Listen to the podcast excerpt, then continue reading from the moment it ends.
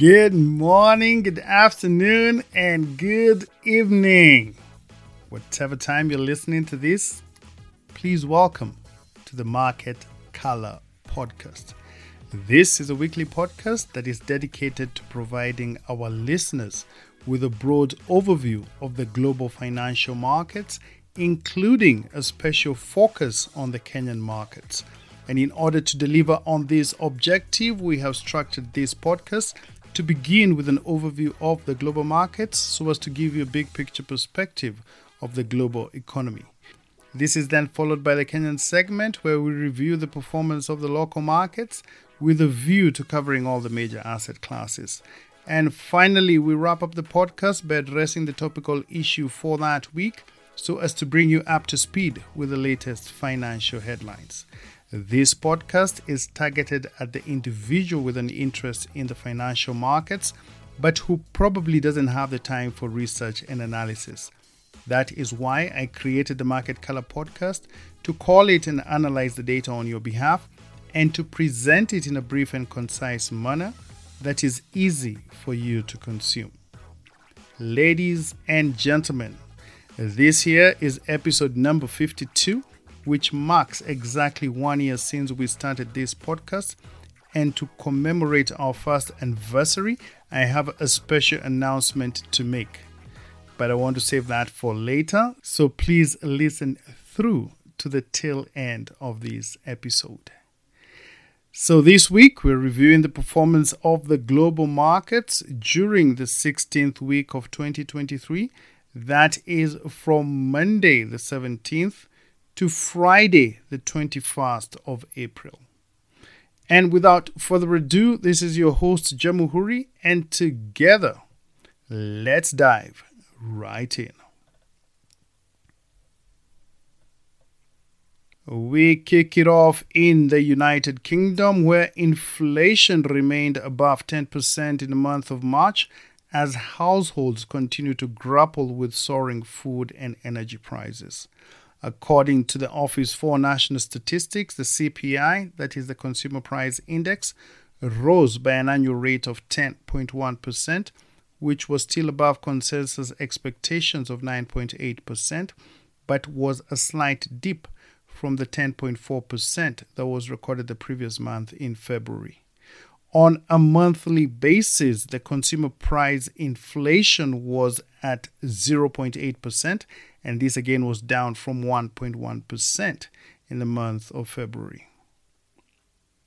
And shifting gears to the east, whilst the global economy appears to be slowing down, the Chinese economy defied this trend as it recorded solid growth in the first quarter of 2023.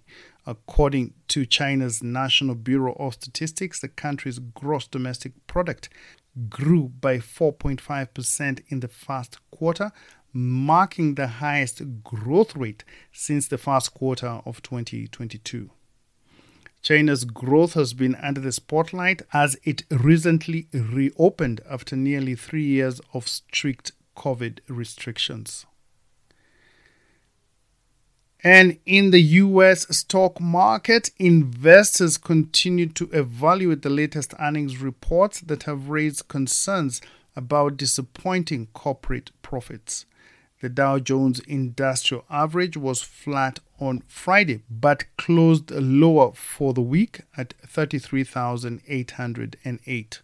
Meanwhile, the S&P 500 ticked up by just 0.09% to settle at 4,133, and the Nasdaq Composite rose marginally by 0.1% to close the week at 12,072. All the major indices closed the week in the red, with the Dow falling 0.23%, while the S&P slipped 0.1%, and the tech-heavy Nasdaq dipped 0.42%. In the bond market, the yields on US Treasuries edged lower on Friday as Wall Street analyzed the latest economic data for clues on the Federal Reserve's next policy move. Data released earlier in the week showed a contraction in manufacturing as investors continued to evaluate the probability of an economic slowdown in the second half of this year. Comments from Federal Reserve officials appeared to support another 25 basis point rate hike, whilst also suggesting that rates may remain higher for much longer than originally anticipated. The markets are now pricing in an 89% chance for a 25 basis point rate hike at the Fed's next policy meeting to be held on the 2nd and 3rd of May. Meanwhile, the yield on the benchmark 10 year Treasury bond added 2 basis points to 3.568%, whilst the yield on the 2 year Treasury note rose by 1 basis point to 4.182%. For your information, bond prices move inversely to bond yields. That means that as interest rates rise, bond prices fall and vice versa. And therefore, in the current scenario where global interest rates are rising, bond prices are falling in tandem, and therefore, most bond investors, including commercial banks, are experiencing significant losses so far this year. In the commodity markets, the price of crude oil edged higher on Friday, and this was on the back of strong economic data from the Eurozone as well as the United Kingdom. However, despite the strong economic data, Brent crude was on track for a weekly loss of 5.5% as it settled at 81.77 US dollars a barrel, whilst the US benchmark West Texas Intermediate was set for a weekly fall of 5.7% and closed the session at 78.02 US dollars per barrel. Both benchmarks have now declined to their lowest levels since April, driven lower by fears of an upcoming global recession as well as swelling crude oil inventories in the United States. Meanwhile, Murban oil, which Kenya imports, declined to 83.98 US dollars per barrel compared to the previous week where it was recorded at 88.52 US dollars. And in the precious metals market, gold fell sharply on Friday and was headed for its worst week in the past eight as hawkish remarks by US Fed officials throughout the week confirmed the outlook for at least one more interest rate hike. And the reason gold fell sharply was because rate hikes increased the opportunity cost of holding gold, which is a non yielding asset. That means it doesn't pay out a regular coupon like a bond the price of gold shed about 1.2% for the week and dropped below the 2K level to trade at 1,976 US dollars per ounce. And in the crypto world, last week the European Parliament approved the world's first comprehensive framework that is aimed at regulating the cryptocurrency industry.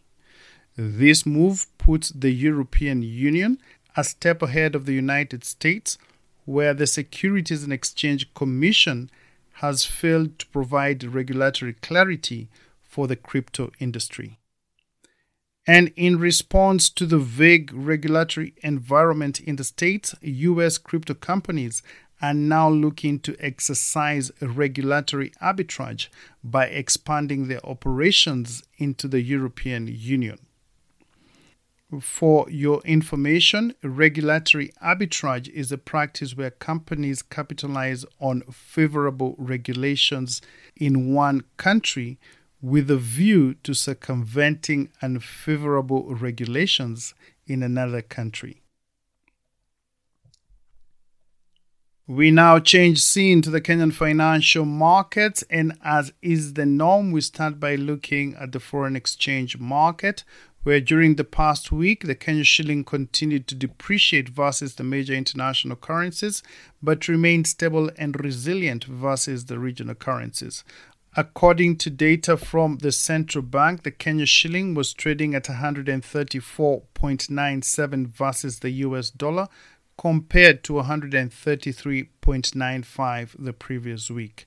However, commercial banks were still selling the US dollar at between 136 shillings on the lower side to 144 shillings on the higher side. Meanwhile, the sterling pound was priced at 167.77 and the euro was valued at 147.96. And on the regional front, one Kenya shilling was changing hands for 27.64 Ugandan shillings and 17.37 Tanzanian shillings. And to the Rwandese franc, it was posted at 8.22. In my view, the Kenyan shilling will continue to depreciate for the foreseeable future as the country remains weighed down by excessive foreign external debts, as our debt to GDP ratio now stands at above 70%, and our debt repayments consume more than 65% of total revenue collections. On foreign exchange reserves during the past week, Kenya's usable foreign exchange reserves increased by $155 million to 6.53 billion US dollars, which is equivalent to 3.63 months of import cover. This amount falls below the required threshold and is in breach of the central bank's statutory requirement to endeavor to maintain at least four months of import cover.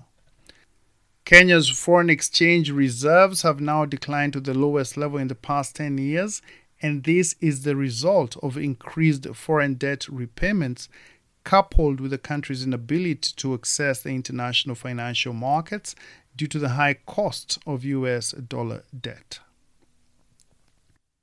In the money markets, the liquidity situation in the interbank market was significantly tighter during the past week as tax remittances to the government exceeded and more than offset government payments into the market.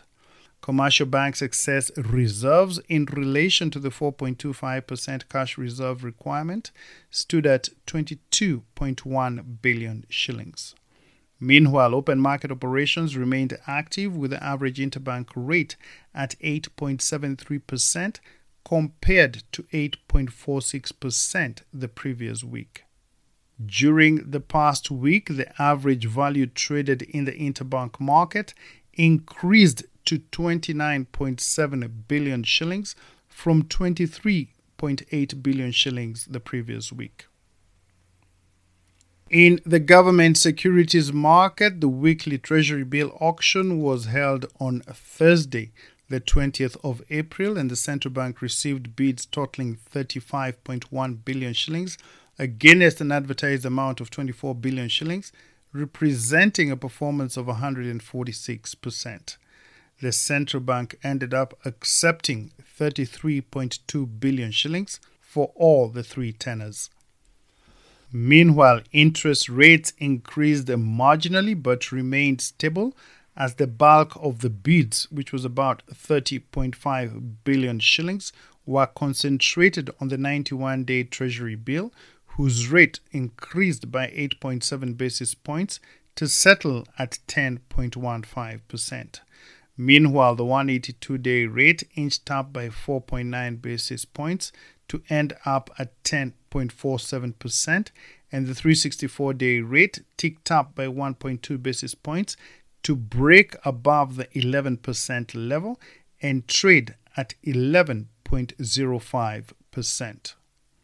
For your information, one basis point is equivalent to 0.01%, and therefore 100 basis points is equivalent to 1 percentage point. In the primary bond market, the third April bond auction was held on Wednesday, the 19th of April, and this was for the reopened three year fixed coupon treasury bond. And the central bank received bids totaling 7.3 billion shillings against an advertised amount of 30 billion shillings, representing a dismal performance of just 24%. However, the central bank ended up accepting only 1.75 billion shillings at a weighted average rate of 13.47% vis a vis the bond's coupon at 11.76%. And in a rare move, the central bank cancelled the issuance of the 15 year fixed coupon treasury bond, which suggests that there was no interest for this paper and now raises concerns about the government's ability to raise funds from the domestic market unless it is willing to raise rates significantly higher to match market expectations. At the Nairobi Securities Exchange during the past week, the equities market was on a downward trajectory with the NASI, the NSE 20, and the NSE 25 declining by 3.3%, 1.2%, and 1.8% respectively. This takes the year to date performance to losses of 15.3% for the NASI, 4.9% for the NSE 20, and 8.6% for the NSE 25. The market's performance was mainly driven by losses recorded by large cap stocks such as Safaricom and East African breweries, which declined by 7.3% and 6.1% respectively. In addition to that, KCB Group and Absa Bank both dipped by 2.8%. These losses were, however, mitigated by gains recorded by stocks such as NCBA Group, Equity Group, and Diamond Trust Bank, which increased in value by 5.4%, 1.5%, and 1.4% respectively. Meanwhile, foreign investors turned back to net sellers with a net selling position of $1 million, and this takes their annual net selling position to just shy of $42 million. In the bond market, turnover in the domestic secondary market increased by 87% during the past week, and in the international market, the yields on Kenya's Eurobonds were on an upward trajectory, with the yield on the 10 year Eurobond that matures in 2024 increasing the most by 80 basis points from 14.7% recorded the previous week to 15.5%. The rise in Kenya's Eurobond yields is mainly attributed to the increased debt servicing costs that are currently consuming about 65% of total revenue collections. Next up is the topical issue for this week, and this week we are looking at the IMF's call on Kenya to let the shilling depreciate. The International Monetary Fund has called on Kenya and other sub Saharan central banks to let their currencies depreciate so as to encourage local production and export oriented investments. This call comes at a time when the Kenya shilling has already depreciated to record lows and, according to the official central bank rate, is currently valued at 135 shillings against the US dollar. However, in the parallel dollar market, commercial banks are selling the US dollar at an average of 140 shillings the weaker shilling is fueling inflation by increasing the cost of importing critical inputs such as fuel and has at the same time inflated the size of the country's foreign external debt. The International Monetary Fund has previously accused the Central Bank of Kenya of artificially managing the country's exchange rate and noted that countries with a floating exchange rate policy should let the value of their currencies be determined by market forces of demand and supply. The IMF further added that a floating rate policy should be supported by a well functioning interbank forex market with minimal forex interventions that are limited to addressing excessive volatility. The IMF has also addressed the issue of a weaker shilling by calling on the government to implement austerity measures to regulate the growth of debt and at the same time urged the central bank to focus on taming inflation by tightening monetary policy, which in turn will attract capital flows and in the process help to prop up the Kenya shilling. According to the IMF, the exchange rate should act as a shock absorber, where changes in the exchange rate provide price signals to all the economic agents to adapt to the new external realities. And before we sign off, it's now time for that special announcement.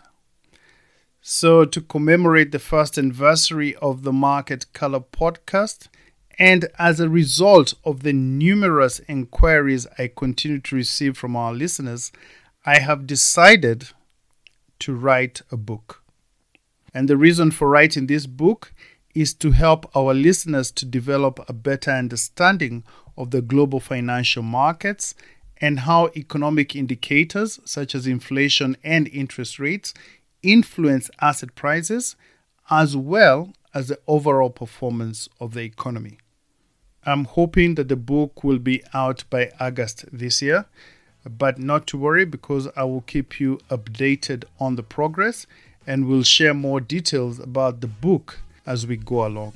So, wish me luck, and I hope I'm able to meet that deadline. And on that note, we come to the end of this week's podcast. Thank you for listening to the Market Color podcast. We hope that you found it to be useful and informative. And if so, please share it with a friend and help to spread the word around. We really do appreciate your assistance in this effort. And for your information, the Market Color podcast is now available on all the major hosting directories, and that is Apple Podcast, Google Podcast, Spotify, and Amazon Music. Please subscribe and remember to turn on alerts to be notified of new episodes. And if you have any ideas or feedback on how we can improve this podcast, please feel free to reach me on the following email address. That is jamuhurij at gmail.com. Jamuhuri spelled J A M U H U R I. Once again, thank you for your continued support. I look forward to interacting with you again next week. And in the meantime, please do have yourselves a blessed and fruitful week ahead. And remember, if you are persistent, you will get it. And if you are consistent, you will keep it. Think about it. Thank you, and God bless.